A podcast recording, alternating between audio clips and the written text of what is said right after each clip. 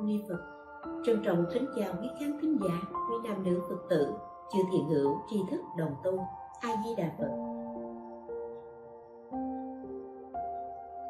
A Di Đà Phật, chào quý vị. Hôm nay chúng ta lại cùng nhau thảo luận về vấn đề tham và một cái tham tiếp theo đó là tham sắc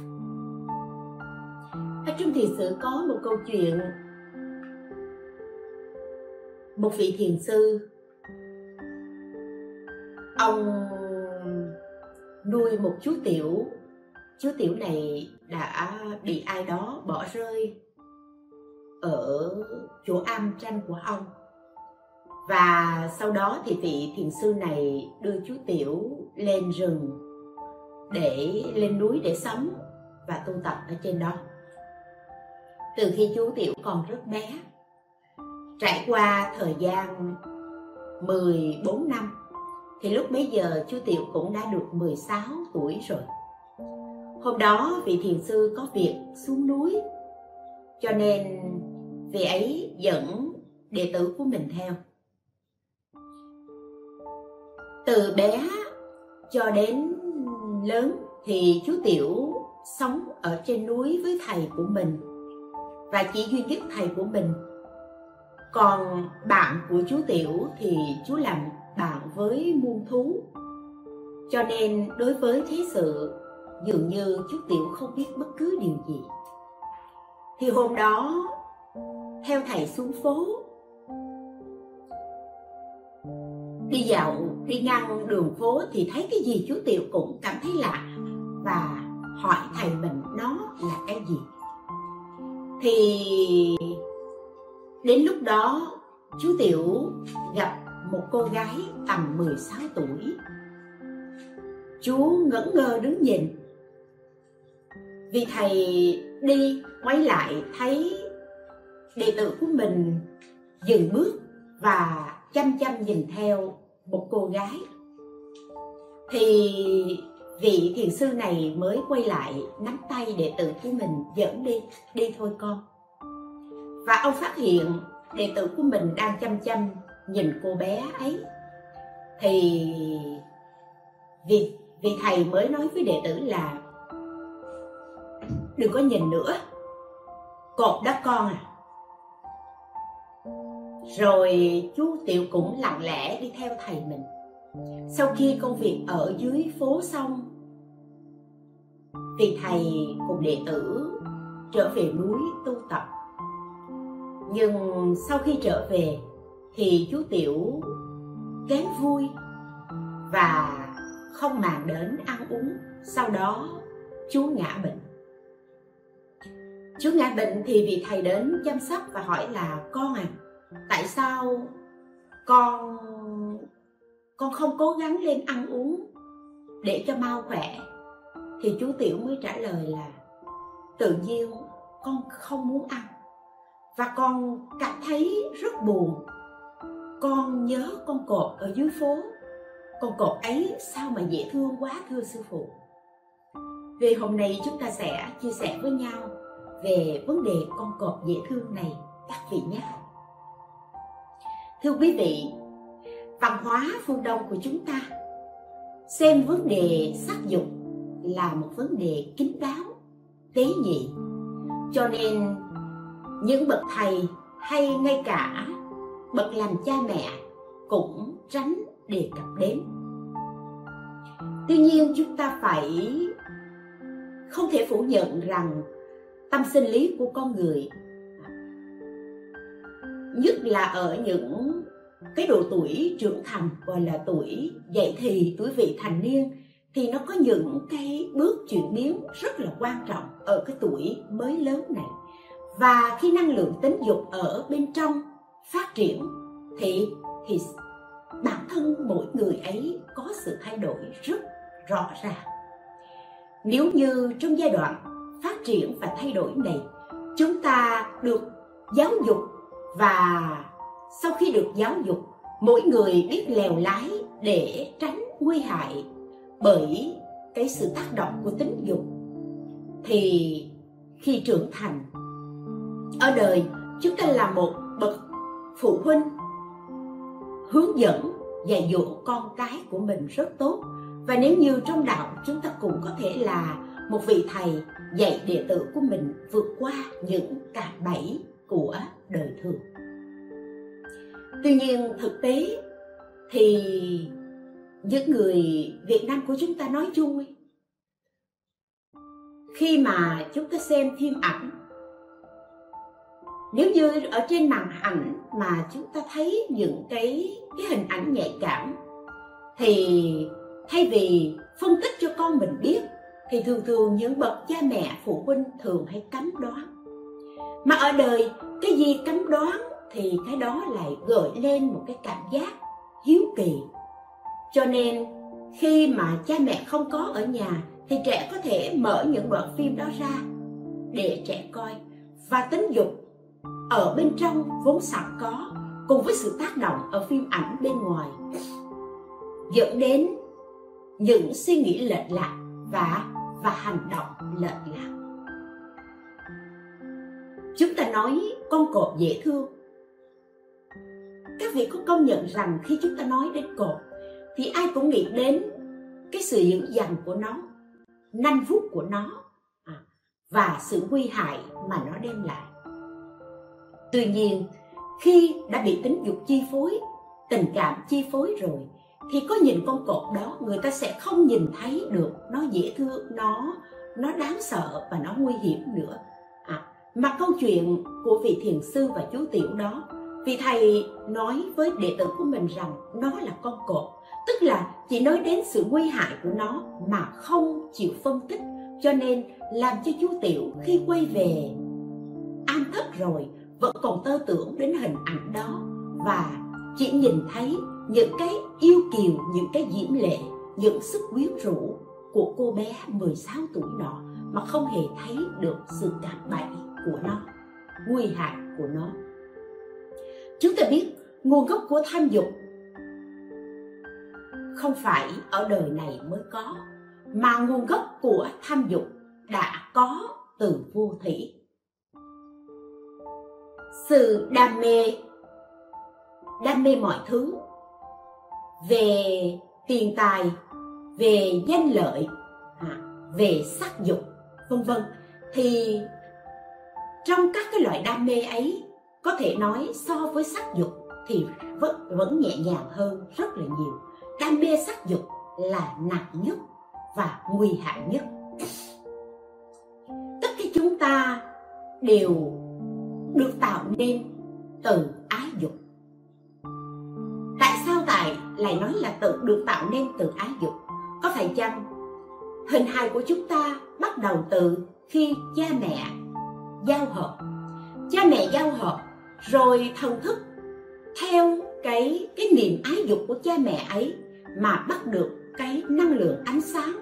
Từ cái niềm ái dục đó mà thần thức đã có mặt và cũng từ nơi niềm ái dục ấy mà thần thức nhập thai. Cho nên trong kinh thai tạng, đức phật nói, nếu thần thức là trai, thì thì sẽ khởi lên cái niềm ái dục đối với người phụ nữ đó, đối với mẹ của mình. Và khởi cái niềm ái dục đó thì xem người phụ nữ đó giống như là là bạn tình của mình vậy. Và rất là ghét người cha nếu như thần thức đó là nữ, thì sẽ khởi niệm ái dục đối với người cha, yêu người cha và và ghét người mẹ. Và cũng từ cái niệm ái dục đầu tiên ấy mà thần thức nhập thai. Vậy thì bắt nguồn từ năng lượng ái dục đã tạo nên cơ thể, tạo nên hình hài của chúng ta. Và cái năng lượng ái dục ấy những hạt giống ái dục ấy vẫn luôn tồn tại ở trong mỗi người. Cho nên chúng ta thấy ngay cả một đứa bé khi mới sinh ra thông thường người mẹ vì nóng ruột cho nên lại à, đưa con mình đến bầu sữa mẹ. Nhưng thật ra thì đối với một đứa bé sơ sinh không cần phải bế em bé đó đặt ngay bầu sữa mẹ mà chỉ cần đặt em bé ấy ở trên bụng mẹ thì em bé ấy sẽ ngửi được mùi sữa và sẽ lần tới được bầu sữa của mẹ. Và cũng không ai dạy cả một đứa bé khi mới sinh ra. À, khi nó bú bầu sữa mẹ ở bên này thì tay của nó có thể là là ôm giữ bầu sữa bên kia. Đó là sự tham ái của ái dục và cũng từ cái năng lượng ái dục ấy những hạt giống ái dục ấy, khi chúng ta lớn lên đến tuổi trưởng thành, thì thì cái năng lượng ái dục ở bên trong thúc dục cũng không ai bảo, không ai dạy chúng ta cả. Chúng ta lại đi tìm một đối tượng ở bên ngoài để lao vào và để thỏa mãn sự tìm cầu ở bên trong. Ái dục có một sức hút, một sức hấp dẫn rất là rất là mãnh liệt. Ai chưa từng trải qua khổ lụy về ái dục đem đến thì khó quán chiếu được thấu triệt được cái sự bất hạnh này. Nói tới đây thì các vị cũng sẽ đặt ngược lại vấn đề. Vậy thì à, những người tu hành làm sao có thể hiểu được và làm sao có thể trải qua được những cái cảm xúc, những cung bậc cảm xúc và nên từng trải cái đau khổ của ái dục để mà chia sẻ. Thì chúng tôi xin thưa rằng những người tu hành là những người có kinh nghiệm từ sự lắng nghe. Lắng nghe ai? Lắng nghe những người xung quanh. Các vị biết đó, thông thường trong cuộc sống gia đình, khi vui vẻ, hạnh phúc thì chẳng ai chạy đến chùa để tìm thầy, để tìm cô làm gì. Chẳng ai chạy đến chùa để khóc lóc, để tâm sự. Nhưng khi mà người ta có chuyện đau khổ, thì người ta sẽ đến, sẽ tìm đến những người tu hành để người ta tâm sự, để người ta người ta chia sẻ. Và trong quá trình lắng nghe để giúp cho những người phật tử tại gia vơi bớt đi phần nào nỗi đau khổ. Và nếu như chúng ta biết lắng nghe, chúng ta biết đúc kết từ câu chuyện này và câu chuyện khác, thì đúng, cái gông cùng của của ái dục làm cho người ta đau khổ. Phải nói rằng, hầu như tất cả mọi người không đau khổ ở lĩnh vực này thì cũng đau khổ ở lĩnh vực khác, liên quan đến tình ái. Và lúc nãy chúng tôi nói năng lượng ái dục vốn có ở bên trong. Khi chúng ta lớn lên à, thì vì ở bên trong thôi thúc cho nên lại đi tìm đối tượng ở bên ngoài. Ngay cả có những người tu hành, phải nói rằng người ta tu hành, người ta vượt qua một thời gian rất dài, nhưng cuối cùng người ta không chiến thắng được cái sự thôi thúc của năng lượng ái dục này. Vừa rồi ở long an có một cái một cái video clip người ta nói về một một người đàn ông. Ông này trên 50 tuổi. Thì ông bán vé số và ông bị tai nạn. Sau đó không có tiền chữa trị thì có một một một một số người nào đó người ta đến người ta giúp đỡ rồi người ta phỏng vấn ông thì ông mới kể rằng ông đã xuất gia theo thầy sống với thầy trải qua 30 năm. Tức là từ khi ông xuất gia dường như là ông 10, 19, 20 tuổi gì đó. Rồi ông ở với sư phụ của mình trên 30 năm. Đến năm ông 50, 52 tuổi thì sư phụ của ông viên tịch. Ông ở một mình thì trong thời gian đó, có một cô bán vé số, cô thường tới lui cái cái cái cái ăn thất của ông để cô bán vé số. Và ma đưa lối quỷ dẫn đường làm sao đó, mà cuối cùng thì thì ông hoàn tục và ông trở về sống và bán vé số cùng với người phụ nữ đó. Nhưng ông kể rằng cũng từ khi ông hoàn tục trở về bán vé số. Mà đầu tiên thì cũng không phải là ông đi bán vé số, ông cũng đi xin công ăn, cũng đi xin công việc làm. Nhưng cũng không ai nhận ông cả. Hoặc giả là người ta có nhận ông làm đi chăng nữa, thì công việc cũng không đâu vào đâu. Và nói chung thì cuộc sống của ông luôn luôn ở trong tình trạng thiếu hụt, khó khăn, rất là khó khăn. Và mãi đến cuối cùng thì không có công ăn việc làm thì thấy vợ đi bán vé số thôi, ông cũng ông cũng đi bán vé số. Vừa đi bán vé số không được bao lâu thì tai nạn đã đến. Cái người đó người ta tông ông và người ta bỏ chạy mất. Cuối cùng người ta bỏ ông ở lại và ông không có tiền để chữa trị vết thương của mình. Các vị thấy đó, một người đã đã xuất gia, đã tu tập, có thể trong thời gian trên 30 năm đó 30 năm đó vị này ở với thầy ở với thầy thì ít ra vẫn được cái sự dẫn dắt và nhắc nhở, sách tấn của thầy. Cho nên người này có thể vượt qua được những cái cạm bẫy của của dục tình. Khi mà thầy không còn nữa, có thể do ngoại duyên tác động, người này không còn đứng vững trên đôi chân và trên chí nguyện của mình nữa. Người này hoàn tục. Nhưng chúng tôi vẫn vẫn rất là tán thán người này mặc dù là đứng ở một phương diện về tính dục thì nói rằng người này không vượt qua khỏi cái cái cái năng lượng, cái thúc dục của ái dục. Người này đã hoàn tục nhưng đứng về phương diện tu tập với con mắt của chúng tôi nhìn thì người này vẫn có một cái can đảm. Can đảm cái gì? Can đảm là anh đã bằng lòng từ bỏ 30 năm tu tập khi anh cảm thấy mình không thể vượt qua được và anh sẵn sàng, anh rủ chiếc áo tu hành này để anh ra đời là một công dân bình thường, là một người phật tử bình thường, sống với vợ con. Chúng ta đừng nói là, ô, tại sao tu rồi không tu nữa? Bởi vì tu là việc tự nguyện. Cũng chính vì nhờ vào tự nguyện cho nên những người tu hành nhờ vào tự nguyện, nhờ vào phát nguyện nhờ vào hạnh nguyện, cho nên mới có thể chiến thắng chính mình, vượt qua sự cám dỗ của ái dục, của tình ái. Có những người nghĩ rằng, tu là không có tình cảm. Không, sai rồi. Người tu có tình cảm, người tu có tình yêu, và tình yêu rất lớn. Chỉ trừ khi người đó có một tình yêu lớn, thì mới có thể vượt qua khỏi những cái cạm bẫy của cá nhân, của ích kỷ hẹp hòi. Còn nếu như người đó không có tình yêu lớn thì chắc chắn người đó sẽ tự trói mình ở ở trong một cái tình yêu nhỏ. Và tình yêu nhỏ thì nó có cái gông cùng của tình yêu nhỏ nó có cái xiềng xích của tình yêu nhỏ. Chính vì thế à, trong kinh nói lửa nào bằng tham dục ngục nào bằng tâm sân lưới nào hơn mê đắm, song ái dục nhận chìm.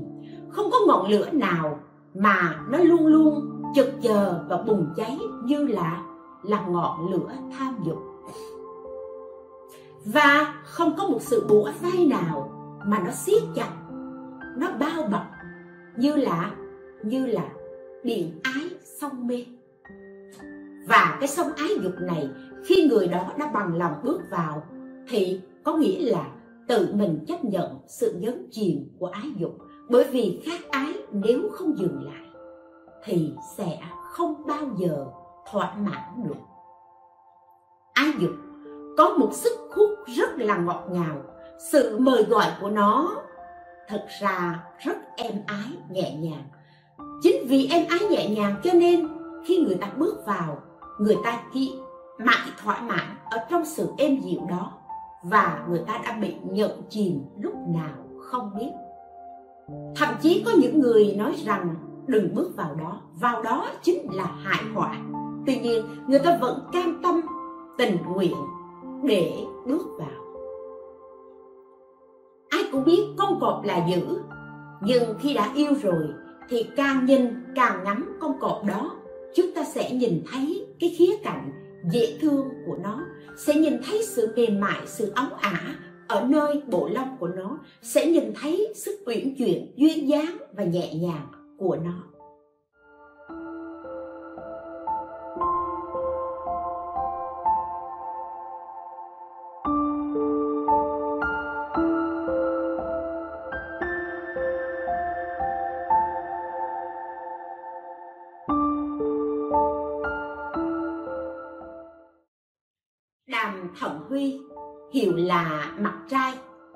Là một à, vị quan đồng tiến sĩ ở thời vua lê thánh tông. Ông ở tỉnh bắc ninh. Khi mà làm quan à, thì ông cũng đồng thời là ông có dạy học. Và một hôm đó ông đang dạy học trò thì trời mưa rất lớn học trò không về được. Nhưng lúc trời mưa to đó thì ông mới ra một cái một cái câu đối vũ vô kiềm tọa năng lưu khách có nghĩa là mưa dù không phải là xiềng xích, nhưng vẫn có thể giữ chân cái người khách ở lại. Và ông mới bảo học trò rằng, trò nào có thể đối được cái câu đối này? Thì Nguyễn Dạng Thanh là một học trò giỏi. Nguyễn Dạng Thanh mới viết một câu đối lại là sắc bất ba đào dị địch nhân có nghĩa là sắc đẹp dù không phải là sóng gió, nhưng mà nhưng mà vẫn có thể làm cho người ta chìm đắm. Đàm thận huy khi thấy cái câu đối của nguyễn giảng thanh, thì ông mới nhận xét câu đối này thật là hay và thật là sắc sảo. Văn khí này thì người này có thể thi đỗ trạng nguyên. Tuy nhiên người này coi chừng sau này sẽ bị sắc dục, làm hại đến sự nghiệp. Và quả nhiên, Nguyễn Giảng Thanh cũng thi đỗ trạng nguyên. Nhưng sau đó, khi mà Nguyễn Giảng Thanh đã làm quan đến lễ bộ thượng thư, Kim Hàng Lâm Viện thị đọc thì thì ông vì say đắm một cô gái ở kinh thành đến nỗi ô danh bại gia. Tức là thân bại danh liệt. Và cũng trong những học trò đó có một người đối là nguyệt hữu cung loan bất xạ nhân. Người này tên là nguyễn chiêu huấn. Khi nguyễn chiêu huấn đối câu này có nghĩa là gì? Trăng mặt trăng có cung loan. Mặt trăng nó cong á các vị biết trăng khuyết ấy, có cung loan nhưng mà không bắn người thì đàm thuận huy mới nhận xét là câu này so với câu trước, kém sắc sảo. Tuy nhiên, người này có cái khí chất hiền hòa. Người này sẽ làm quan thanh liêm và và cuộc sống của người này sẽ được chu toàn, sẽ được an lành, hạnh phúc. Và vì cái sự nhận xét này, cho nên đàm thuận hy đã gả con gái lớn của mình tên là thúy cho cái người học trò này là nguyễn chiêu huấn. Và quả nhiên là sau này nguyễn chiêu huấn cũng được làm quan. Và cuộc sống của nguyễn chiêu huấn với lại con gái của đàm thuận huy rất là hạnh phúc. Ở trong nhà phật có cầu tất cả các pháp từ tư tưởng sanh. Tại sao mà đàm thuận huy có thể nhìn vào văn phong của từng người, mỗi người học trò của mình, mà đoán được tương lai vận mệnh của người này là người này có đỗ đạt có thành danh hay không, và người này có cuộc sống an lành, hạnh phúc hay là bị sóng gió vùi dập. Đó là căn cứ vào văn phong. Mà khi căn cứ vào văn phong có nghĩa là từ đâu mà có văn phong? Từ tư tưởng mà có ra. Cho nên trong đạo phật nói tất cả các pháp từ tư tưởng sanh.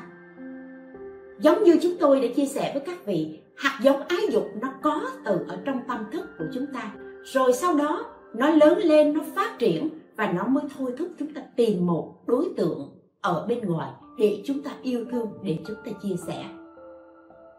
Và vấn đề tìm một đối tượng ở bên ngoài này trong kinh à, trong kinh một pháp đức phật dạy này các thầy tỳ kheo có một sắc một pháp là mê mẩn tâm người nam đó chính là nữ sắc.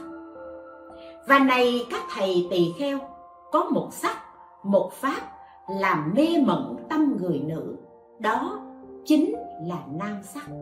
Vậy nam sắc và nữ sắc, chúng ta thường gọi âm dương có lực hút với nhau. Và vì có lực hút với nhau cho nên đối tượng của người nam chính là người nữ và đối tượng của người nữ chính là người nam. Chúng ta trừ ra những cái trường hợp đặc biệt chúng ta không nói, nhưng một mô hình chung đó là đối tượng của người nam là người nữ, và đối tượng của người nữ chính là là người nam. Và vì cái đối tượng này, tham mê sắc dục này nó chính là cái họa chìm đắm trong trong biển khổ sanh tử.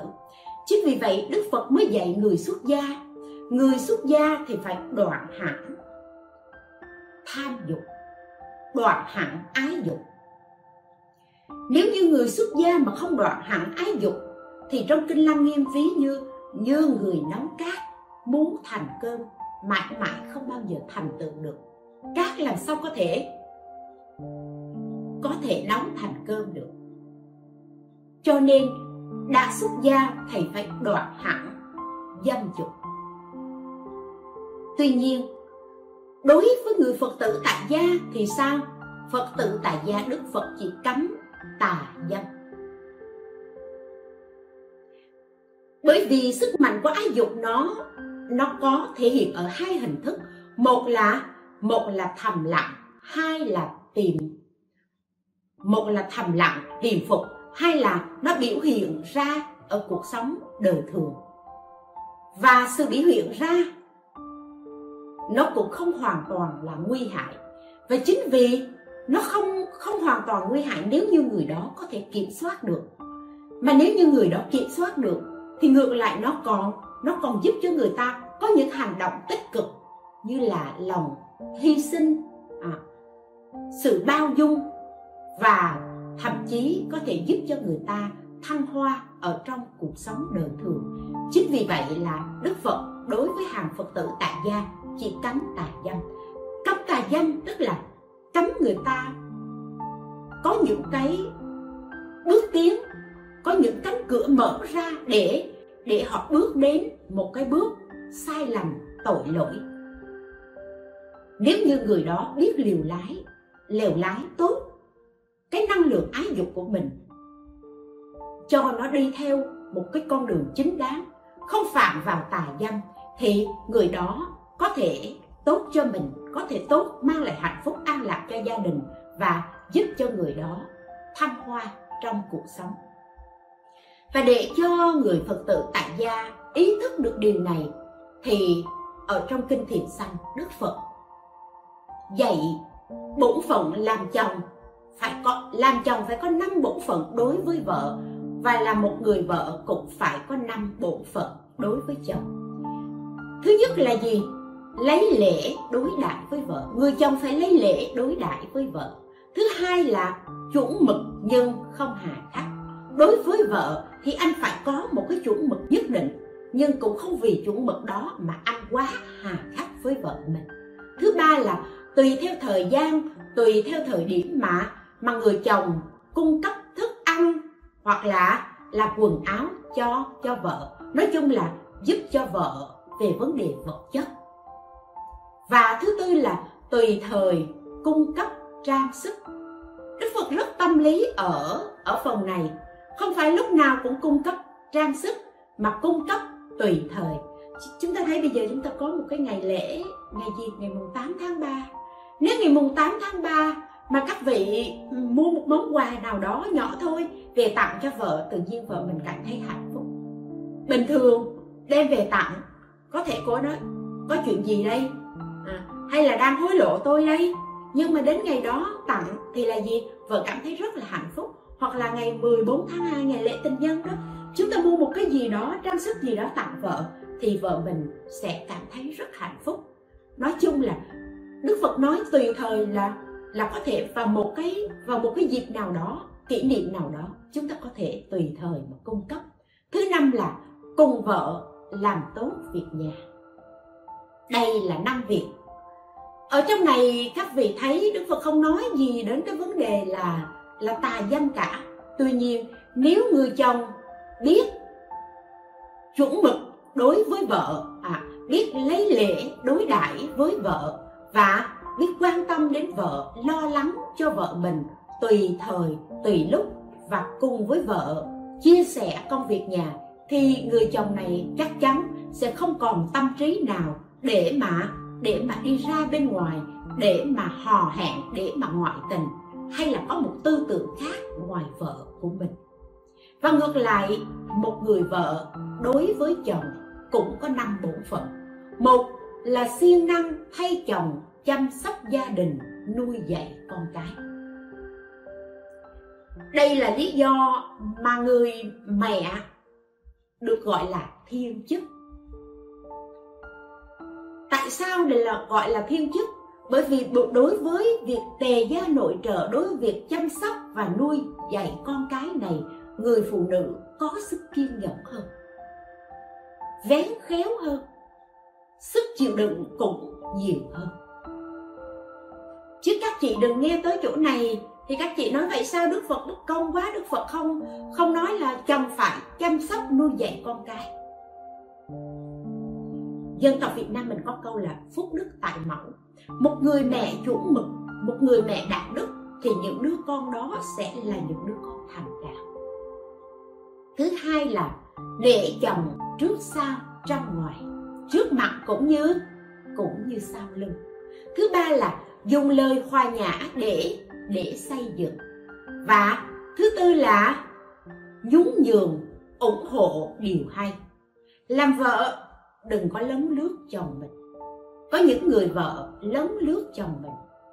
Mình làm vợ thì cũng phải để một cái chỗ nào đó, một cái cánh cửa chính để cho chồng mình có thể nhìn ra bên ngoài, có thể ngước mặt lên với thiên hạ.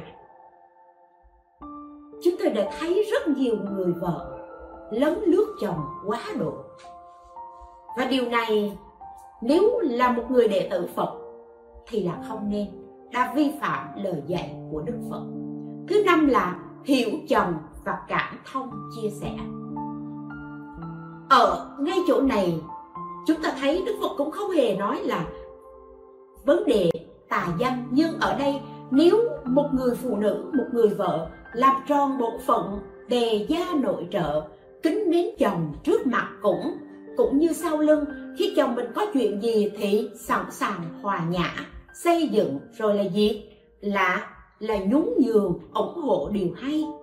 Bởi vì người đàn ông người ta luôn luôn cảm giác họ là tường, tùng, là bách.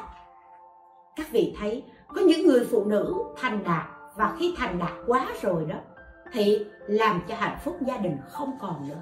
Là bởi ở cái lỗi là không nhún nhường. Đi ra ngoài có thể làm xếp thiên hạ, nhưng về nhà phải xếp với chồng mình một chút người đàn ông cũng thế, đi ra ngoài có thể làm lãnh đạo của thiên hạ, nhưng về nhà cũng có khi nên dừng lại để cho vợ mình lãnh đạo một chút. Thì gia đình sẽ hạnh phúc. Và cuối cùng đó là người vợ có thể hiểu, có thể có thể thông cảm và có thể chia sẻ với chồng. Nếu như vợ chồng cùng nhau thực hiện năm cái điều mà đức phật đã đã đã dạy cho hàng phật tử, nam nữ phật tử, thì nhất định gia đình của các vị sẽ được hạnh phúc. Mà nếu như gia đình đã hạnh phúc rồi á, thì thì những cái mối họa ở bên ngoài, những người phụ nữ ở bên ngoài hay những người đàn ông ở bên ngoài không có cửa để để bước vào nhà của mình để phá hoại hạnh phúc của gia đình mình nếu như tất cả tâm trí của chúng ta đều đặt vào gia đình mình, con cái mình, đặt vào chồng, đặt vào vợ của mình, thì những cái ý đồ tà dâm, chúng tôi thường hơi nói đùa là ý đồ tạo phản, ý đồ tạo phản này sẽ không có. Ở xã hội bây giờ, chồng cũng đi làm, vợ cũng đi làm chúng tôi thường hay nghe những người phụ nữ chia sẻ, mình và chồng đều đi làm giống nhau, nhưng về nhà mình còn phải có thêm một cái bổn phận là gì? Là lo lắng cho gia đình, chăm sóc cho con cái, vân vân mọi thứ. Còn dường như người người chồng ít có quan tâm chia sẻ việc này. Và nếu như là vợ chồng mà không cùng nhau chia sẻ việc này, không cùng nhau xăng tay áo lên để để trợ giúp với nhau việc nhà. Trong khi chồng cũng đi làm, vợ cũng đi làm, thì lâu ngày tạo nên một cái sự áp lực trong gia đình. Và người phụ nữ đó cảm thấy không có người chia sẻ. Lỡ chẳng may có một người khác họ nhảy vào họ chia sẻ, lúc đó gia đình của chúng ta mất hạnh phúc, thì chúng ta phải quay lại mình để kiểm điểm nhìn nhận những sai xét, sai sót của mình mà mà sửa lỗi nếu như vợ chồng mà cùng hòa thuận với nhau, cùng làm những, đúng những điều, năm điều mà đức phật đã đã dạy đó, thì chúng ta thấy trong ca dao việt nam nói gì? Rau tôm nấu với ruột bầu, chồng chan vợ hấp gật đầu khen ngon. Lúc đó, mặc dù là gia đình rất là thiếu thốn về mọi phương diện, nhưng như sự ấm áp, sự chia sẻ sự cảm thông này luôn luôn có mặt. Và vì nó có mặt cho nên cho nên có hạnh phúc.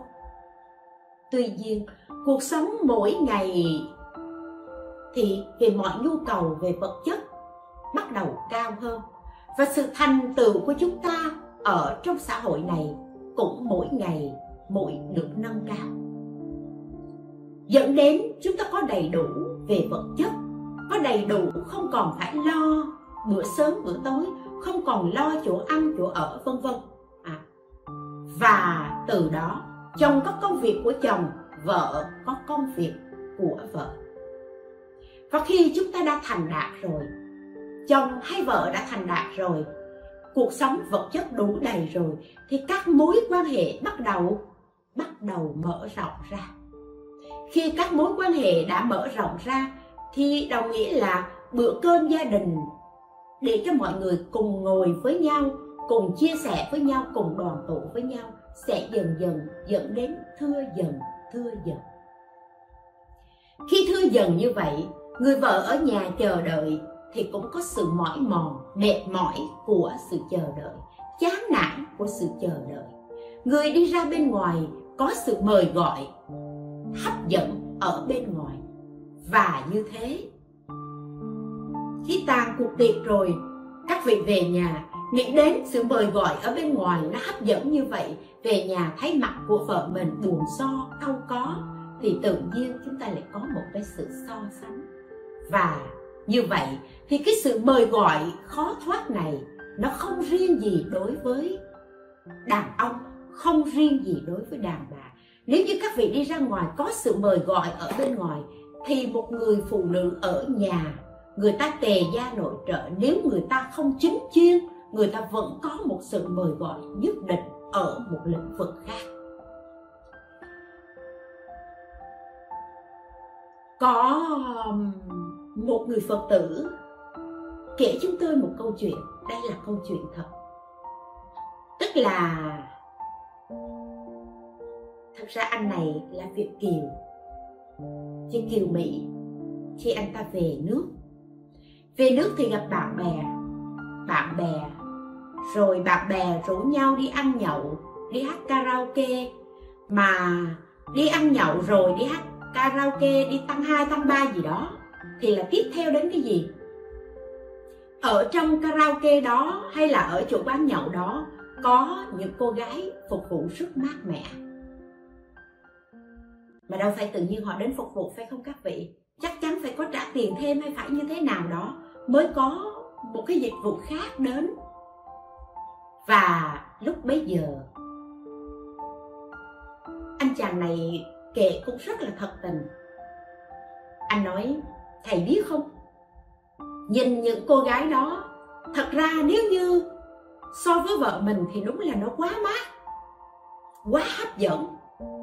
Nhưng tự nhiên con chợt nghĩ đến những đứa con của mình nếu như chuyện gì xảy ra, nếu chẳng may mà vợ nó biết được, rồi vợ nó ly dị, con mất hai đứa con. Và mất hai đứa con đó có nghĩa là con mất tất cả. Như vậy thì người đàn ông này vì thương con, chắc chắn là lúc đó anh ta không nghĩ đến vợ rồi. Nhưng cái mà anh lo sợ, cái mà anh sợ mất đó chỉ là hai đứa con của mình vậy thì hai đứa con sẽ là mục đích, là một chiếc phao để cứu người đàn ông đó thoát khỏi sự mời gọi, cám dỗ. Có những người nghĩ đến vợ mình chịu thương, chịu khó, đồng cam cộng khổ, cho nên cho nên không phạm những lỗi lầm. Tuy nhiên, ở trong cuộc sống thì cũng có những người chỉ nghĩ đến cảm xúc của mình. Sự ích kỷ lúc đó, cái năng lượng ái dục thôi thúc và người ta chỉ nghĩ đến việc chiếm đoạt mà không còn nghĩ đến ai cả. Các vị xem một bộ phim hồn ma báo oán của Malaysia sản xuất. Các vị thấy, có một vị cảnh sát.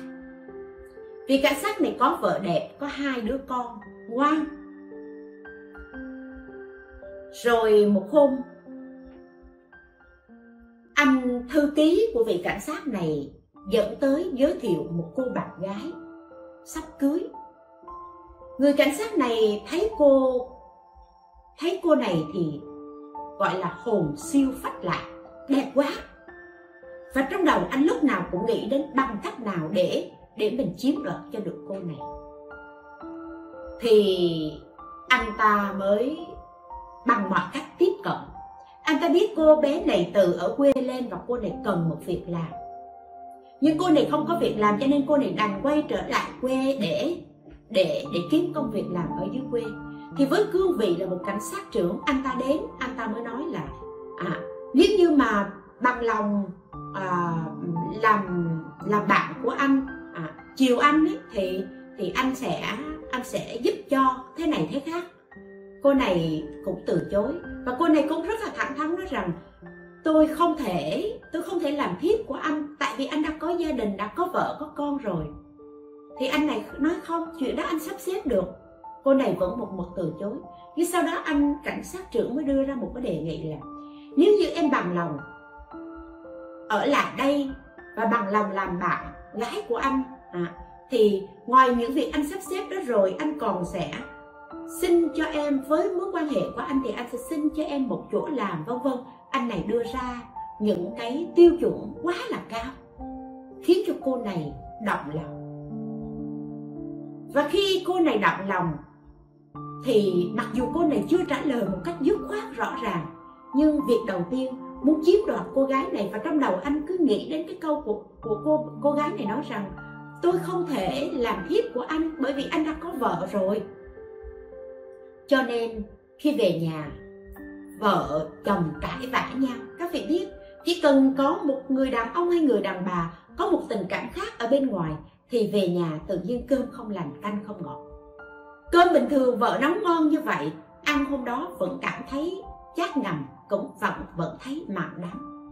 À, hoặc giả là chồng của mình mặc dù là chu toàn như vậy nhưng mà người phụ nữ vẫn có có một cái đề tài để so sánh là chồng mình không bằng người này, không bằng người kia. Thật ra tất cả đều là một cái cớ để người ta từ chối nhau mà thôi. Và cũng thế, người cảnh sát trưởng này tìm mọi cách để loại bỏ vợ con mình ra khỏi cuộc đời của mình, để mình có thể trở thành một người tự do mà cưới một cô vợ khác xinh đẹp.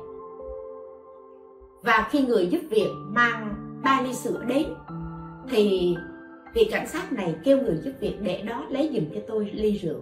Người giúp việc này để ba ly sữa xuống đó. Ông cảnh sát này đã bỏ thuốc vào trong ba ly sữa đó để mà người giúp việc đã vô tình đem ba ly sữa có độc này tới cho bà chủ và hai đứa bé ở trong nhà uống. Cả ba người đó đều bị trúng độc chết. Khi chết rồi thì ông cảnh sát này làm gì? Khóc lóc em ơi, tại sao em lại dại khờ như vậy? Vợ chồng cãi nhau tại sao em lại đi tự tử, vân vân? Thì mọi người đều nghĩ rằng cô này vì vợ chồng cãi vã nhau mà tự tử.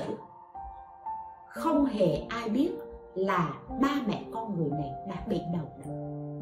Các vị thấy, đó là cái họa của ái dục khi người ta, nếu như người ta không có một cái phao nào đó như là những đứa con của mình, như là sự nghiệp của mình, như là tình yêu thương của vợ, của chồng mình.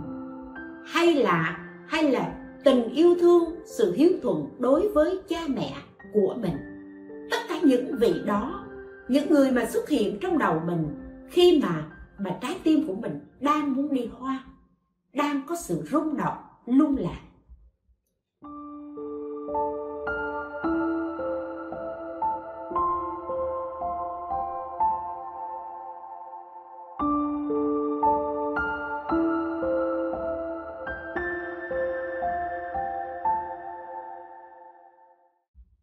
Người mà mình yêu thương nhất, mình nghĩ đến, họ là những chiếc phao để giúp mình vượt khỏi cái sự cuồng phong, sự nhấn chìm của ái dục.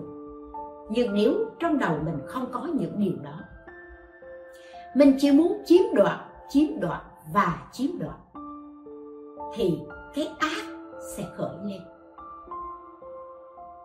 Sự phụ tình sẽ có mặt và đã như thế thì người ta không có cách này, thì người ta cũng tìm cách khác để người ta phụ bạc nhau, làm khổ nhau. Khi đã phụ bạc nhau, làm khổ nhau, thì một bước tiếp theo nữa đó là gì? Là bất hạnh của đời sống gia đình. Khi mới quen nhau, khi mới yêu nhau, thậm chí nhiều khi người trong cuộc cũng không biết được có phải mình yêu người đó hay không? Cho nên chừng như xuân diệu đã nói là bác bảo rằng yêu có phải đâu. Chỉ hơi miên mến lúc ban đầu chỉ hơi nhớ nhớ lúc xa nhau. Lúc đầu thì là như vậy, nhưng từ cái thương, cái nhớ đó cuối cùng người ta đến với nhau, người ta cuốn hút lẫn nhau. Và cả hai bằng lòng làm chồng, làm vợ của nhau khi đã bằng lòng làm chồng, làm vợ của nhau thì một điều chắc chắn là người ta sẽ dẫn nhau. Đến đến chỗ, đến chính quyền để mà để mà làm giấy kết hôn với nhau. Và khi mà bằng lòng làm chồng, làm vợ, bằng lòng để để cam kết vào tờ giấy kết hôn đó, mỗi người đều nhìn nhau bờ bằng cái nhìn rất triều mến. Mãi nhé em, ngọn lửa tình không tắt, trọn đời yêu ôi vợ của anh. Cùng vượt qua mọi khó khăn trong cuộc sống sống trọn đời chỉ có một tình yêu, cả hai đều hứa hẹn như thế. Chỉ có một tình yêu, duy nhất một tình yêu. Rồi phụ nữ rất nhạy nhạy cảm. Phụ nữ sẽ hỏi rằng vậy lúc đó em già rồi, mặt em nhăn, em không còn dễ thương nữa, em không còn xấu, em không còn xinh đẹp nữa. Vậy thì anh có yêu em không? Ui đừng có nói bậy. Anh chỉ yêu mỗi một mình em thôi. Nhưng nếu như vậy thì tại sao cả hai phải làm giấy kết hôn? Phải ký vào cái cái tờ giấy cam kết đó. Chắc chắn một điều là mỗi người trong chúng ta đều biết mọi thứ đều đều vô thường. Vạn vật đều vô thường, thân vô thường, tâm vô thường và hoàn cảnh vô thường. Hôm nay nói yêu như thế đó, nhưng vài ngày sau tâm nó vô thường. Hoàn cảnh vô thường, hôm nay có thấy cô vợ mình xinh đẹp, nhưng mai mốt lại thấy một cô khác xinh đẹp. Hơn, hoàn cảnh vô thường, tác động đến tâm vô thường và và sự thay đổi là điều chắc chắn. Mọi thứ đều không chắc chắn, nhưng sự thay đổi là sự chắc chắn. Và chính vì người ta ngầm hiểu với nhau là sự thay đổi là một điều chắc chắn, cho nên người ta ký kết vào đó để là gì? Cần có một sự bảo hộ của pháp luật. Mà chúng tôi thường hay nói rằng đây là một tờ giấy, một cái hợp đồng khổ sai chung thân. Phải không? Chồng và vợ ký kết vào trong. Trong tờ giấy hôn ước này rồi có nghĩa là bằng lòng, cam kết là khổ sai chung thân đến một lúc nào đó, khi cưới rồi, người ta lại thấy một người khác đẹp hơn, dễ thương hơn, tài ba hơn, giàu có hơn. Cái thích của người ta đã chuyển hướng sang một cái mới đối với đàn ông. Khi thỏa mãn được rồi thì người ta thích gì? Thích chinh phục. Thậm chí nhiều khi người ta có vợ rồi, nhưng đi ra ngoài gặp người khác, người ta vẫn thích chinh phục. Và nhất là ở trong cuộc sống, bây giờ các vị đi làm. Công chức, làm văn phòng, vân vân. Những sự việc này xảy ra rất nhiều nhiều hơn những người làm công nhân. Đó là bị chinh phục. Người ta có thể chinh phục bằng bằng quyền lực, bằng thế lực, bằng đồng tiền. Rồi lại có những gã chinh phục bằng cách ga lăng nào đó, bằng một cách nịnh đâm nào đó, và phụ nữ cũng yếu mềm, dễ xa ngã. Như vậy thì cho chúng ta thấy là ham muốn là một sự thỏa mãn các giác quan ở một chừng mực nào đó là cần thiết. Tuy nhiên, nếu như sự ham muốn này ở tính dục này mất kiểm soát, thì sự ham muốn này trở thành thái họa, là một cái mối xa đọa, tự đọa đầy mình, tự nhấn chìm mình làm cho bản thân mình rơi vào cái hố suy thoái đạo đức. Và chẳng những bản thân mình làm cho mình đau khổ, mà còn làm cho gia đình mình, làm cho vợ con mình phải đau khổ theo. Cho nên, con người cần phải tỉnh thức ở chỗ này. Chúng ta phải biết tính dục là một điều rất bình thường đối với những người tại gia đối với cuộc sống xã hội. Nhưng nếu như chúng ta không biết chừng mực, thì sẽ dẫn đến cái họa của nó. Cũng từ cái nhu cầu thỏa mãn nhục dục, những cái cảm giác khoái lạc, khác lạ, cho nên các vị thấy xã hội mới có ra cái nạn gì? Mại dâm, phải không? À hoặc giả là những hình những hình thức kích dục mà ở những cái cái cái cái cơ sở kinh doanh người ta người ta làm. Cũng là nhằm đáp ứng nhu cầu thỏa mãn về tính dục tuy nhiên, có phải chăng các vị, mỗi người tự quay lại hỏi mình rằng mình có sẵn sàng chia sẻ người bạn đời của mình, người bạn tình của mình cho một người khác hay không? Đàn ông có sẵn sàng chia sẻ vợ của mình cho một người khác hay không? Hay đàn bà sẵn sàng chia sẻ chồng mình cho một người khác hay không? Nếu một người đàn ông nào đó đem vợ của mình đưa cho một người khác với một cái mục đích nào đó, thì sẽ bị nguyền rủa. Đó là kẻ đốn mặt. Không ai có thể chấp nhận điều đó và nó trở thành như là một cái việc làm mà mà vi phạm đến cái luân lý đạo đức xã hội. Và đã không ai sẵn sàng chia sẻ, cho nên khi chồng hay vợ phát hiện là chồng vợ của mình đã phạt bội mình, đã dối gạt mình, thì lúc đó tình cảm đổ vỡ, hạnh phúc gia đình đổ vỡ mà khi hạnh phúc gia đình đổ vỡ rồi thì có phải chăng gần bên nhau nhưng chẳng còn vui vẻ? Trong lòng nhìn về hai hướng xa xăm. Hai người hồi lúc đầu yêu nhau thì cả hai nhìn về một hướng, nhưng nhưng khi đã có sự rạn nứt rồi thì hai người nhìn về hai hướng xa xăm. Nhịp con tim chẳng còn hòa quyện nữa rồi thì chấp nhận đành thôi không níu kéo đã không níu kéo, đã chấp nhận đổ vỡ, thì các vị có chịu thiệt thòi hay không?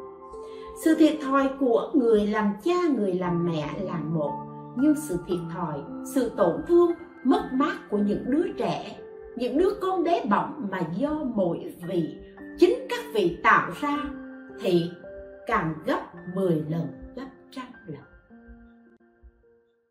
Cho nên, đừng có vì một một chút khoái lạc để đưa đến đổ vỡ. Mà mà mình gây đau khổ cho con mình. Bởi vì con mình, những đứa bé ấy là do do từ từ máu, từ nhịp đập từ từ tình yêu thương của mình mà tạo ra.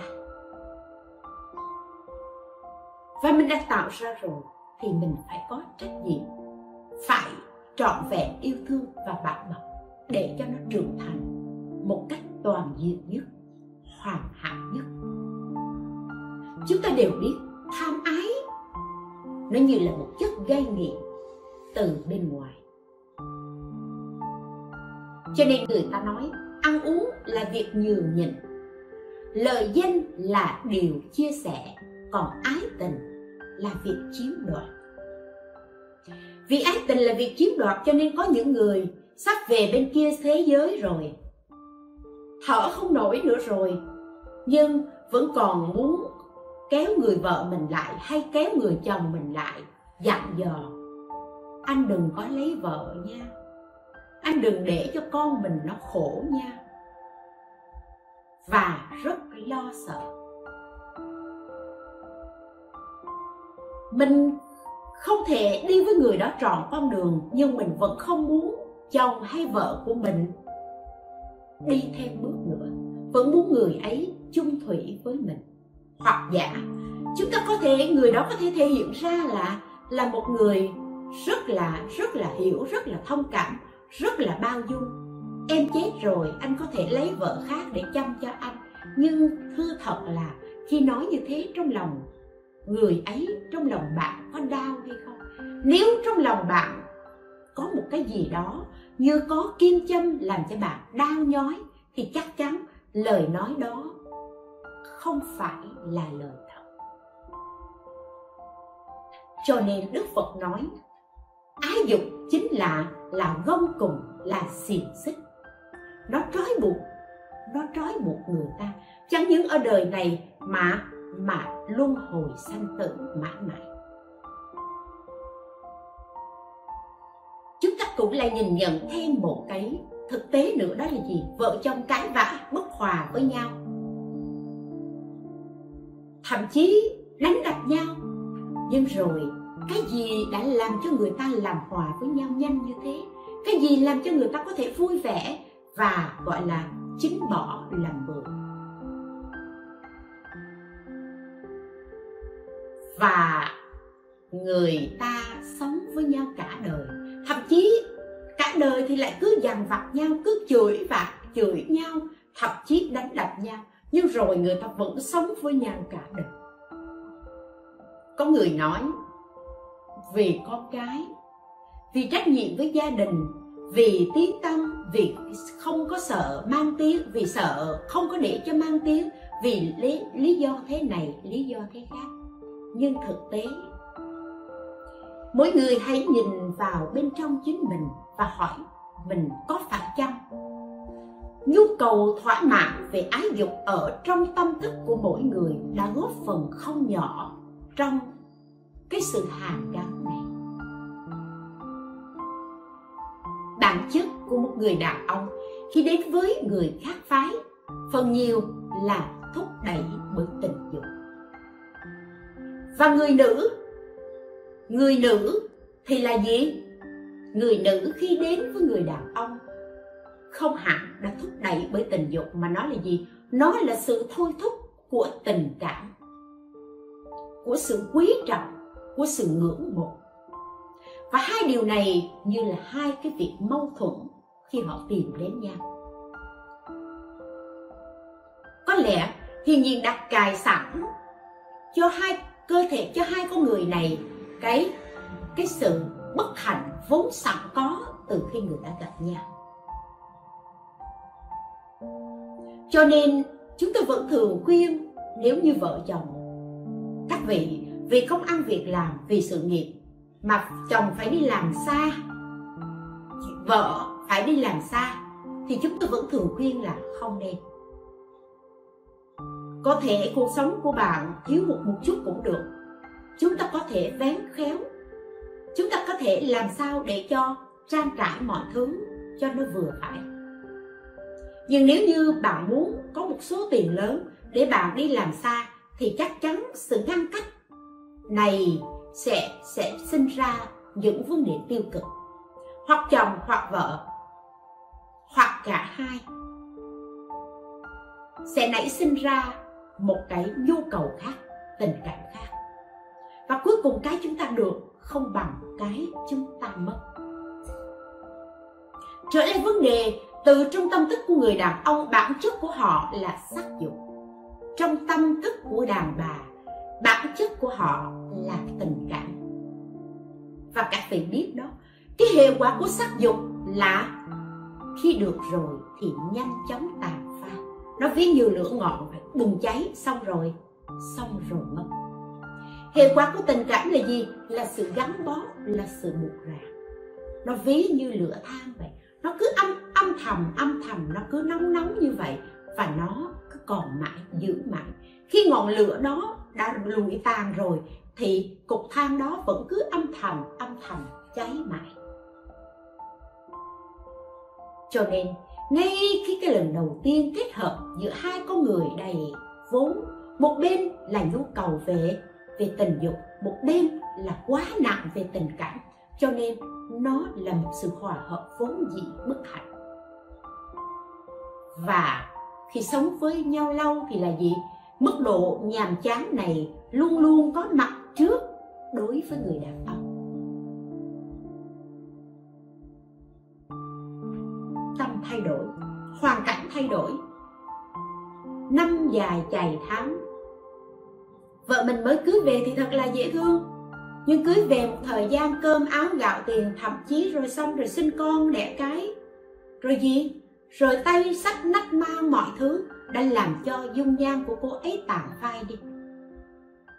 Rồi nhìn vợ mình lôi thôi, lết thết đi ra bên ngoài ăn nhậu, cà phê, cà pháo, nhìn gái bên ngoài mướt mát quá. Làm sao mà mà không thèm muốn? Và về nhà nhìn vợ mình, làm sao mà không nhàm chán? Còn ngược lại, người phụ nữ vì nặng tình cảm cho nên càng sống lâu thì là gì? Càng có sự buộc ràng, càng buộc càng buộc, càng vùng vẫy, càng siết chặt và và càng đau khổ. Người ta xem người chồng như là một chiếc phao để để cho họ bám lấy. Và để cho bám lấy thì họ sẽ cố gắng họ giữ giữ cho chắc, càng siết càng đau khi có sự nhàm chán, khi có một cái đối tượng khác xen vào, thì một người lại muốn quay lưng đi, còn một người thì lại muốn kéo lại. Cho nên nguyên gia thiều ở trong cung oán ngâm khúc có nói, giết nhau chặn cái lưu cầu, giết nhau bằng cái u sầu độc chưa? Khổ lắm đau lắm. Nhưng nhưng không thể buông ra được. Vẫn muốn níu kéo.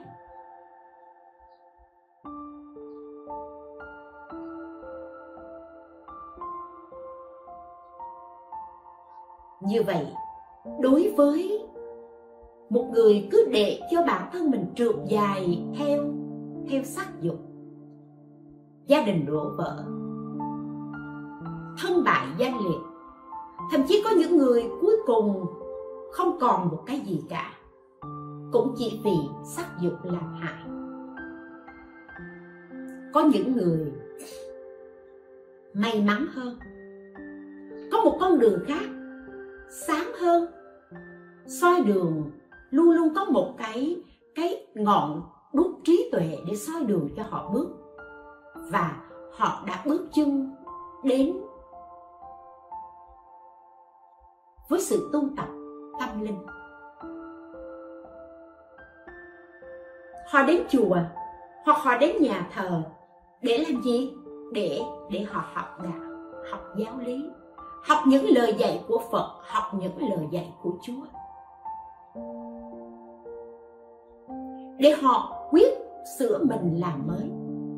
Phải có một cái gì đó để cho họ thay đổi. Và sự thay đổi đó là buông xuống xả ly hạt giống tham ái từ trong tâm thức của mình.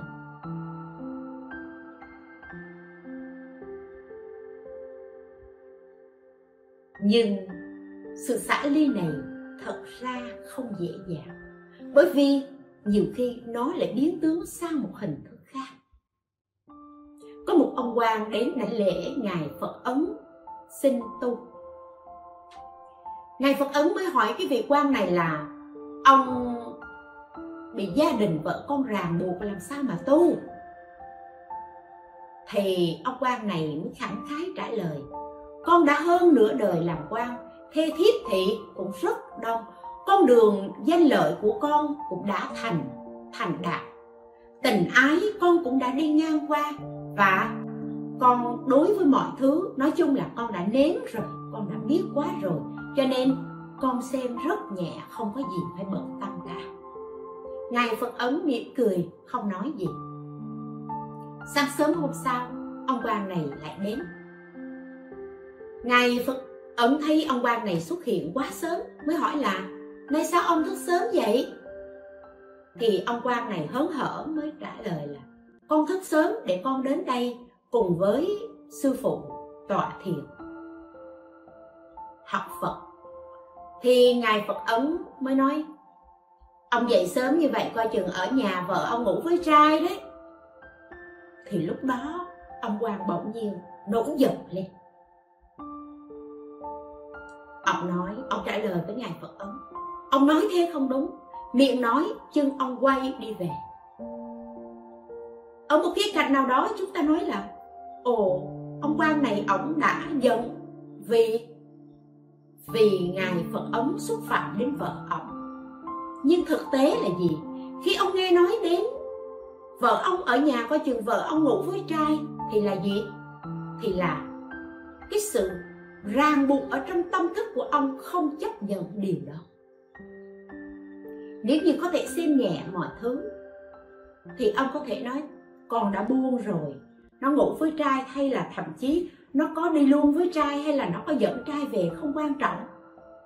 Đó mới thật sự là buông nhưng vì một lý do có thể nói là đó là bảo vệ vợ, hay là nghi ngờ vợ, hay là lo lắng, cảm thấy mình bị mất một cái gì đó, đều là một việc bạn chưa buông được sự ràng buộc của ái dục. Cho nên tham ái nó không hẳn nó ở hình hài thể xác. Khi bạn bước vào một con đường khác, con đường tu tập, con đường tâm linh, thì nó, bạn hãy nhìn nó nó ràng buộc mình ở ở vấn đề tư tưởng. Ai đó yêu xa, các vị có thể biết được. Ví dụ như hai người yêu xa, cách nhau cả nửa vòng trái đất đã cách nhau cả nửa vòng trái đất thì bình thường chắc chắn cũng không gặp nhau. Nhưng hôm đó người bạn của mình nói là hôm nay em đi chơi. Cô gái ở ở xa đó nói là hôm nay em đi chơi. À, người bạn trai cũng có thể trả lời là ồ vậy em cứ đi chơi đi chơi cho vui. Nhưng thực tế thì sao? Ngay cái ngày hôm mà người bạn gái của mình đi chơi, vậy thì người bạn trai hãy coi thử là hôm đó mình có cảm thấy buồn hơn hay không? Mình có cảm thấy bồn chồn, lo lắng hơn hay không? Mình có cảm thấy trống vắng hơn hay không?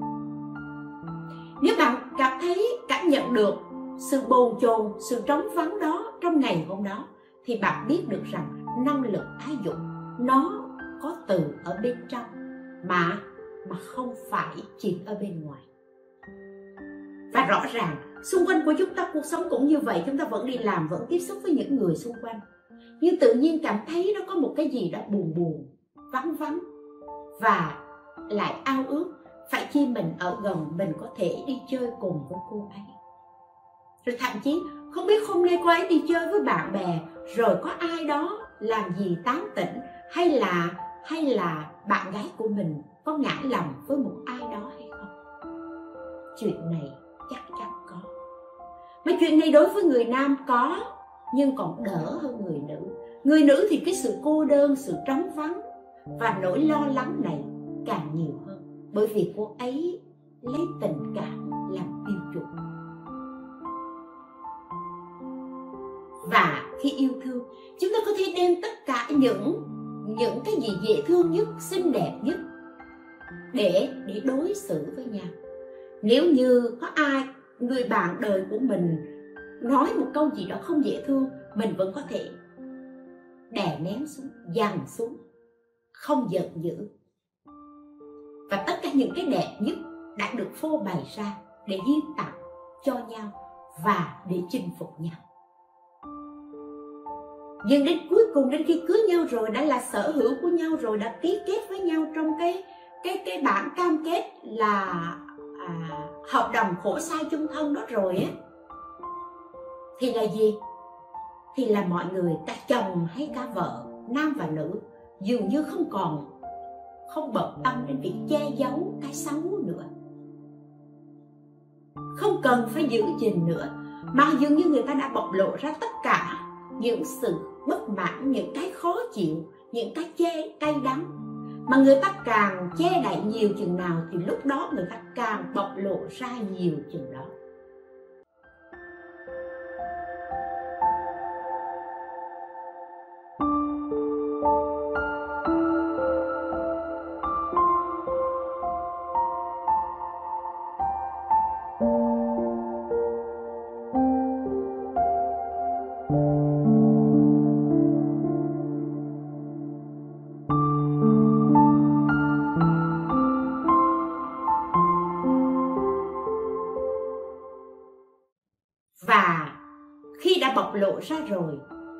Cả hai không thể ngồi xuống, không thể đối diện với nhau để mà cùng mà cùng đón nhận nhau và chia sẻ, hóa giải. Mà thông thường là người ta cảm thấy là gì? Như vậy là tôi tôi bị lừa dối. Lâu nay tôi cứ tưởng đâu là là cô rất là rộng lượng, ai dè cô rất là ích kỷ, vân vân. Chúng ta cảm thấy bị bị lừa dối nhau. Và khi cảm nhận như vậy rồi, thì cuộc sống sẽ không còn vui vẻ nữa. Và lao ngục từ đó bắt đầu có mặt. Chúng ta đã đi vào ngõ cụt của lao ngục ái dục, mà cái giá của chúng ta trả không phải chỉ một đời người. Mà theo thuyết luân hồi của đạo phật đó là gì? Là chúng ta phải phải vay trả trả vay cho nhau trong vô lượng kiếp luân hồi sanh tử này. Bởi vì yêu cũng gặp, mà hận ghét với nhau cũng gặp. Cho nên, nếu chúng ta không có khéo điều chỉnh cái năng lượng ái dục này, thì chúng ta mở cửa luân hồi sanh tử cho chính bản thân mình và người bạn của mình bước vào. Có những người khi trong cuộc sống hôn nhân gia đình. Có những việc bất hòa. Rồi có may gặp một người bạn nào đó khuyên thôi, buông bỏ hết đi.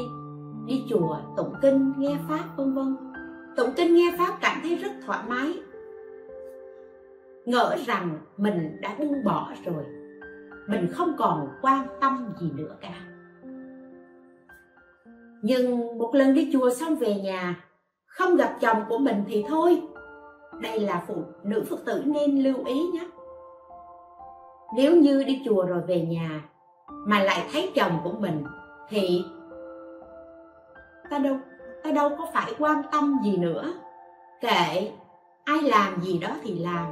Nhân quả người nào làm thì người đó người đó chịu. Nói gần, nói xa, thậm chí ở trong lời nói có một cái ý buộc tội người kia. Và như vậy, đây là một hình thức khác của của năng lượng ái dục. Và nó đã thể hiện ra ở nơi lời nói, những cái lời nói trách cứ, buộc tội của chính mình. Nó chính là những suy nghĩ tiêu cực. Mà những suy nghĩ tiêu cực này tác động đến lời nói, trách móc, giận hờn, mỉa mai, vân vân. Thì các vị thấy, nó không phải là một sự vô vã hồ hởi của ái dục mà nó đã đã thể hiện ở một hình thức khác trong cuộc sống đời thường. Cho nên, chúng ta là những người tu tập, chúng ta phải nên quan sát hãy cẩn thận mà quan sát. Khi trong tâm bạn thật sự đã buông xuống rồi, nếu như người bạn đời của mình có một người khác, tại sao chúng ta không vui vẻ để chúc phúc cho họ mà chúng ta lại chì chiết? Nếu như chúng ta thật sự trong lòng mình đã buông xuống, vậy thì còn đặt hai cái camera của mình để soi họ đi làm gì? Cho nên, nếu như chúng ta nói buông buông ở bên ngoài, thì thấy cứ ngỡ là như vậy. Nhưng chúng ta đã gói nó vào ở bên trong.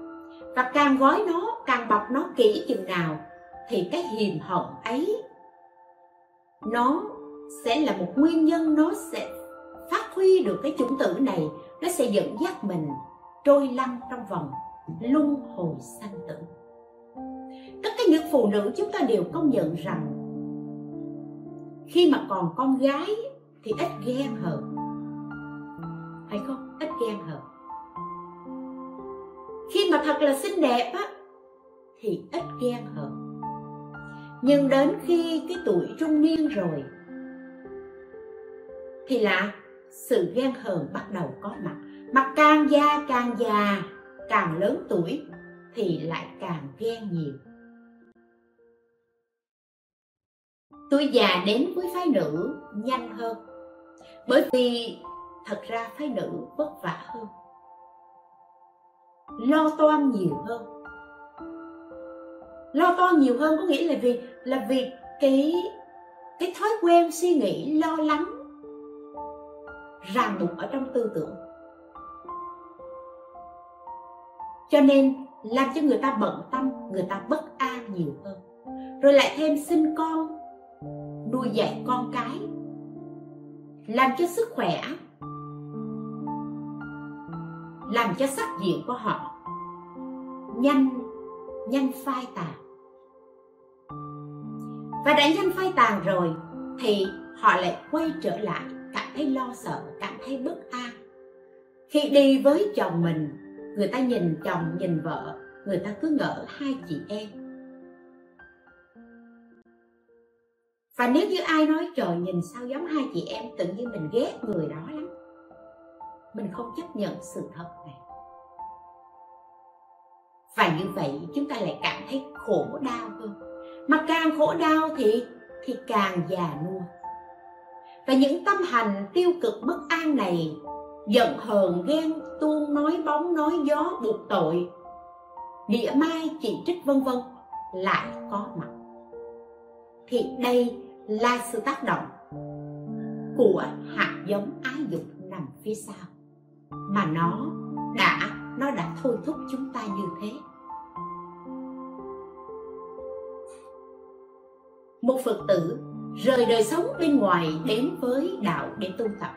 Về mặt thô cả về mặt mà thô ở bên ngoài thì chúng ta đã nói là chúng ta đã cắt đứt được những cái sinh hoạt ái dục của của thế gian nhưng xin thưa với các vị, ở một khía cạnh nào đó, không có nghĩa là năng lượng ái dục ở bên trong chúng ta không còn.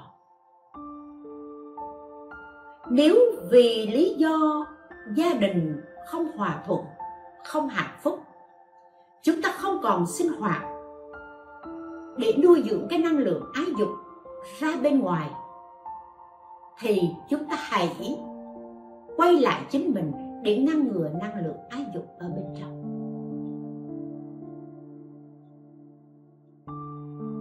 Còn nếu như năng lượng ái dục ở bên ngoài chúng ta vẫn vẫn vẫn còn, nhưng nó không thể hiện ở hình thức đó, hình thức quan hệ, hình thức giao hợp của nam nữ, rồi chúng ta ném nó vào bên trong, thì thì vô tình những cái hạt giống năng lượng ái dục này nó sẽ mọc lên ở một hình thức khác. Hình thức gì? Câu có, khó chịu, cay nghiệt, nóng nảy, khó tính. Thấy người ta yêu tự nhiên, thấy ghét. Các vị không? Người bình dân chúng ta thường hay hay hay nói sợ những cái cô mà lớn tuổi không có gia đình. Tại sao? Bởi vì nếu như cô ấy không biết hóa giải năng lượng ái dục, thì thấy cô ấy có thể thể hiện ra cuộc sống ở bên ngoài. Có những cái cái tính gay gắt, khó chịu như thế. Đó là do không biết làm tiêu tiêu hóa, không biết giải tỏa, giải phóng cái năng lượng ái dục tiềm phục ở bên trong của chính mình. Cho nên, dù bạn có tu tập hay bạn không tu tập, ở đây chúng tôi nói tu tập ở phương diện của của người phật tử tại gia, thì chúng ta phải nên biết rằng phàm phu và thánh nhân chị cách nhau cái gì? Chị khác nhau cách nhìn nhận về cuộc sống. Một người mà nội tâm vô dục phạm hạnh người ấy tràn đầy, thì người ấy dù ở ngay thế gian này bao quanh của họ bởi những những sự lôi kéo, sự cuốn hút của dục lạc, nhưng nhưng họ vẫn có thể giữ mình, vẫn có thể thanh khiết. Còn ngược lại một người mà chưa có điều chỉnh được cái năng lượng ái dục của mình, khi tiếp xúc với với hoàn cảnh sắc dục bên ngoài thì dễ dàng bị chi phối. Mà đã bị chi phối rồi thì lúc đó nhìn con cọp chị thấy sự mềm mại, sự uyển chuyển, sự bóng bẩy dễ thương của con cọp mà không hề thấy sự nguy hiểm của nó. Dù bạn là ai, dù bạn có là phật tử hay không phải là phật tử bạn phải xác định bạn là một con người. Và là một con người thì chắc chắn sự tham mê về ái dục này nhất định có. Đã có thì như thế nào? Đã có thì bạn phải thành thật với chính mình. Khi bạn biết được rằng mình đã có thể viễn ly được, tức là mình có một cái cái mục đích, một cái tình yêu thương, một cái mục tiêu để mình nhắm tới. Lớn hơn, cao thượng hơn. Thì thì bạn có thể an tâm, có thể tự hào. Giống như một vị bồ tát đi vào đời độ sanh vậy. Còn nếu như bạn cảm thấy mình chưa có đủ cái khả năng để lèo lái, để khống chế và để định hướng năng lượng ái dục của chính mình, thì tốt hơn hết bạn hãy nên dừng lại. Cẩn thận với chính mình. Có một vị thiền sư độ chúng rất đông. Vị này cuộc sống rất tự tại. Gặp thịt ăn thịt, gặp cá ăn cá, gặp rượu uống rượu. Ông, cuộc sống của ông không phải bị ràng buộc bất cứ điều gì cả. Những người đệ tử thấy thầy mình như thế lại bắt đầu bước trước thầy làm theo cũng gặp thịt ăn thịt, gặp cá ăn cá, vân vân. Thì hôm đó, vị thiền sư này cũng không nói gì bởi vì sự thể hiện đời sống của ông là như thế. Cho nên, ông đã dẫn những đồ chúng đi ra ở ngoài ngoài ngoài bãi tha ma. Ở nơi ấy, ấn độ nó có một cái cái chỗ mà người ta thiêu, người ta thiêu xác mà những người không có tiền người ta thiêu xác thậm chí là chưa có cháy hết, rồi người ta đem người ta bỏ ở ngoài bãi tha ma. Thì vị này đã làm gì? Vị này đã ra lượng những cái thịt mà mà mà mà sát thiêu còn lại, rồi xé ra, trộn vào cơm. Trộn vào cơm rồi làm gì? Rồi chia cho mỗi người một bát cơm. Ăn đi. Thấy hành động của vị thiên sư này làm, đệ tử đã ghê rồi. Bảo ăn đi, làm sao ăn nổi?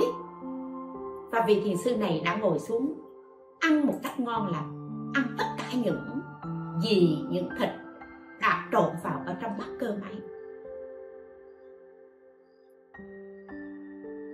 Những người đệ tử thấy như thế, liền ói, không ăn mà vẫn ói. Sau đó, vị thiền sư mới nói với đệ tử của mình rằng, này, các ông nên biết ta đã năm trăm đời làm tăng, nghiên tu tịnh hạnh và ta hiện thân trong cõi đời này, trong chốn trần ai này, vào trong chốn buồn lầy này để độ sanh. Cho ta, cho nên ta mới làm được điều đó. Còn các ông thì sao? Các ông nếu chưa đủ 500 đời tu tập giới đức, phạm hạnh, tinh tinh nghiêm, thì nếu như các ông bước trước theo hành động của ta, thì các ông sẽ đọa vào địa ngục nhanh như tên bắn. Vì vậy nhất là những người nam hay ngay cả những người nữ. Chúng ta tiếp xúc với cuộc sống bên ngoài. Chúng ta là những con người bình thường. Năng lượng ái dục vốn có bên trong và dễ dàng bị sắc dục bên ngoài lôi kéo thì chúng ta hãy thành thật với chính mình. Đừng bất trước. Đừng thấy sếp mình làm như vậy mình làm như vậy. Đừng thấy nhân viên của mình làm như vậy mình làm như vậy. Đừng thấy bạn bè của mình. À, chén tạc chén thù tay bạn, tay gái mình lại bắt trước làm theo để thể hiện cái đẳng cấp của mình để thể hiện cái mà mình biết cái mà mình ăn chơi cái mà mình từng trải với đời. Hãy cẩn thận với chính mình. Bởi vì trong đời sống nếu như chúng ta có một nền giáo dục tốt một đời sống tâm linh phát triển lành mạnh ổn định tự nhiên thì chúng ta sẽ đi đi vào cái hướng đạo đức. Và đạo đức ở đây chính là gì? Chính là là nền tảng có thể điều tiết một cách hợp lý về năng lượng ái dục của chúng ta từ bên trong cho đến cho đến bên ngoài. Và điều tiết được như thế thì sẽ giúp cho chúng ta thành công trong mọi lĩnh vực mà không bị ái dục, sắc dục, nhấn chìm vì điều quan trọng là chúng ta có đủ khôn ngoan, đủ thông minh để có thể lèo lái cái năng lượng ái dục của mình theo hướng tích cực hay không. Hay là chúng ta lao vào đó rồi chúng ta lại bị nhận chìm bởi nó, mà ngay cả bản thân mình muốn thoát ra vẫn không thể nào thoát ra được. Cho nên, nếu chưa phải là anh hùng thì chúng ta đừng nghĩ mình là anh hùng đó là điều mà chính mình cần phải thành thật. Để để chúng ta nhận diện, biết rõ mình và chuyển hóa chính mình. Đối với vấn đề sắc dục này, nếu chúng ta không thành thật với chính mình, thì bảo đảm suốt cuộc đời này, chúng ta chúng ta sẽ trở thành nô lệ của nó và không thể nào thay đổi được.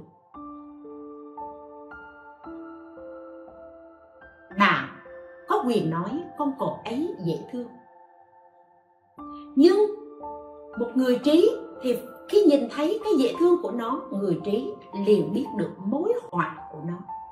Cho nên không đến gần, không chơi với nó. Các vị, những người sống đời sống tại gia đã thành gia lập thất, đã làm cha, làm mẹ rồi hãy vì hạnh phúc của gia đình của mình. Hãy vì hạnh phúc tương lai con cái con trẻ của chính mình mà ngăn ngừa lòng tham dục. Nguyễn Du ở trong truyện Kiều có đoạn Sư rằng họa phúc tại trời Cội nguồn cũng bởi lòng người mà ra.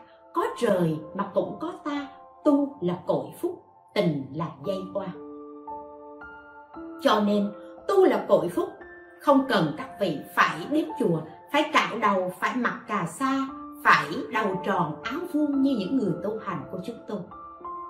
Mà tu là cội phúc là các vị biết dừng lại Dừng lại những cái sự thôi thúc của năng lượng ái dục để bảo vệ mình và giữ gìn hạnh phúc. Đem lại hạnh phúc cho gia đình cho vợ cho con cho chồng của chính mình. Chúc các vị luôn luôn cảm nhận được nguồn phúc lạc vô biên từ sự ấm áp, yêu thương trong mái ấm gia đình nhỏ bé của chính các vị. Và các vị cũng phải nên nhớ rằng năng lượng để tạo nên mái ấm gia đình hạnh phúc đó xuất phát từ mỗi người cha, mỗi người mẹ và là mỗi thành viên trong gia đình của chính mình. Xin chúc lành các vị. A di đà phật.